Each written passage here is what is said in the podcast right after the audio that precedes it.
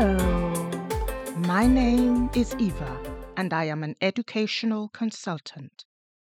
Today, I want to commence on a learning series which has been on my mind for some time. When talking of learning, I always talk from my experience in delivering and developing educational content to adult learners who are professionals. And in previous learning corners, I have mentioned the importance of communicating knowledge which can be transferred from the classroom or the lecture room to the everyday professional workplace. This is an area which has my particular interest. And in further exploring this, I would like to start by posing the question What is transformative learning? Now, Transformative learning is a term so often quoted within the sphere of adult learning, but what does it actually imply? Broadly speaking, transformative learning is the exploration of how knowledge acquired can change and expand a learner's understanding and actions in their everyday life. That is the transformation of it all. And the theories about transformative learning examine under which conditions this is possible.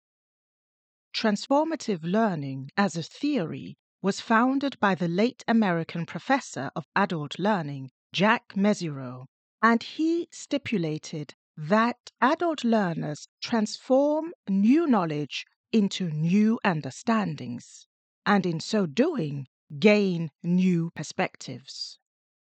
Mezirow stressed the individual learner's critical reflection and critical review as pathways to transformation of learning and thereby new understanding. Mezirow's theory is from the 1990s and has since been expanded on by later theorists. I adhere to an understanding of transformative learning which is heavily inspired by the descriptions put forth by scholars such as the American professor Edward Taylor and the Danish professor and educator Bjarne Wahlgren.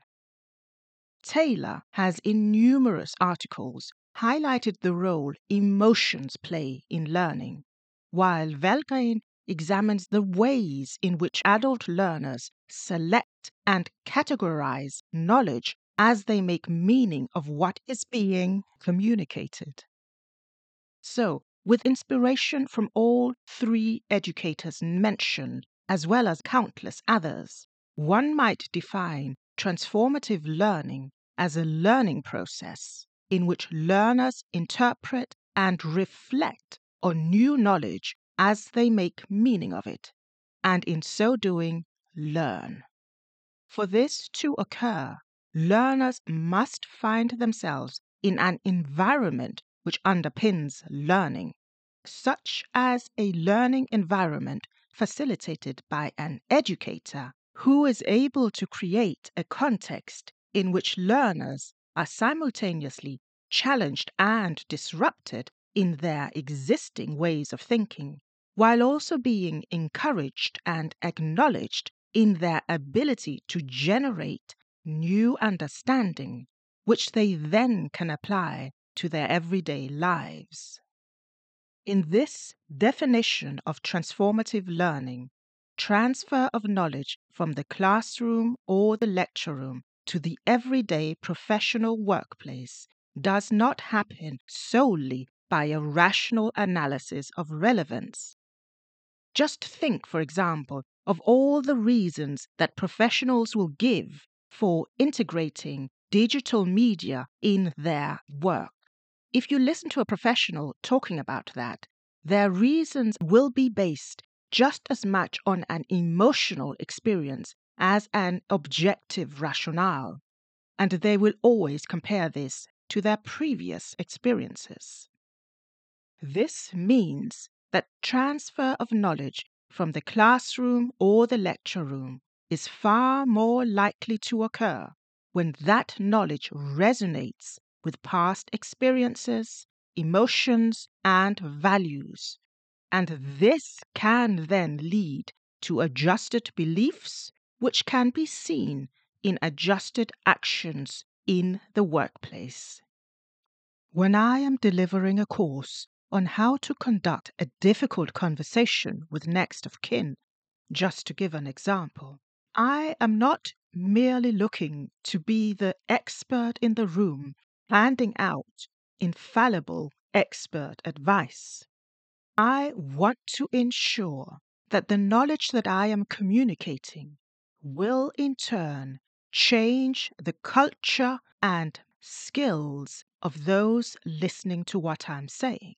And the core point in that is how do I, as an educator, ensure and create a learning environment in which those listening will encode meaning in what I am saying so that it is transferred from the lecture room to their everyday workplace and ultimately it transforms their next encounter with a next of kin, with a patient, with a client, or service seeker.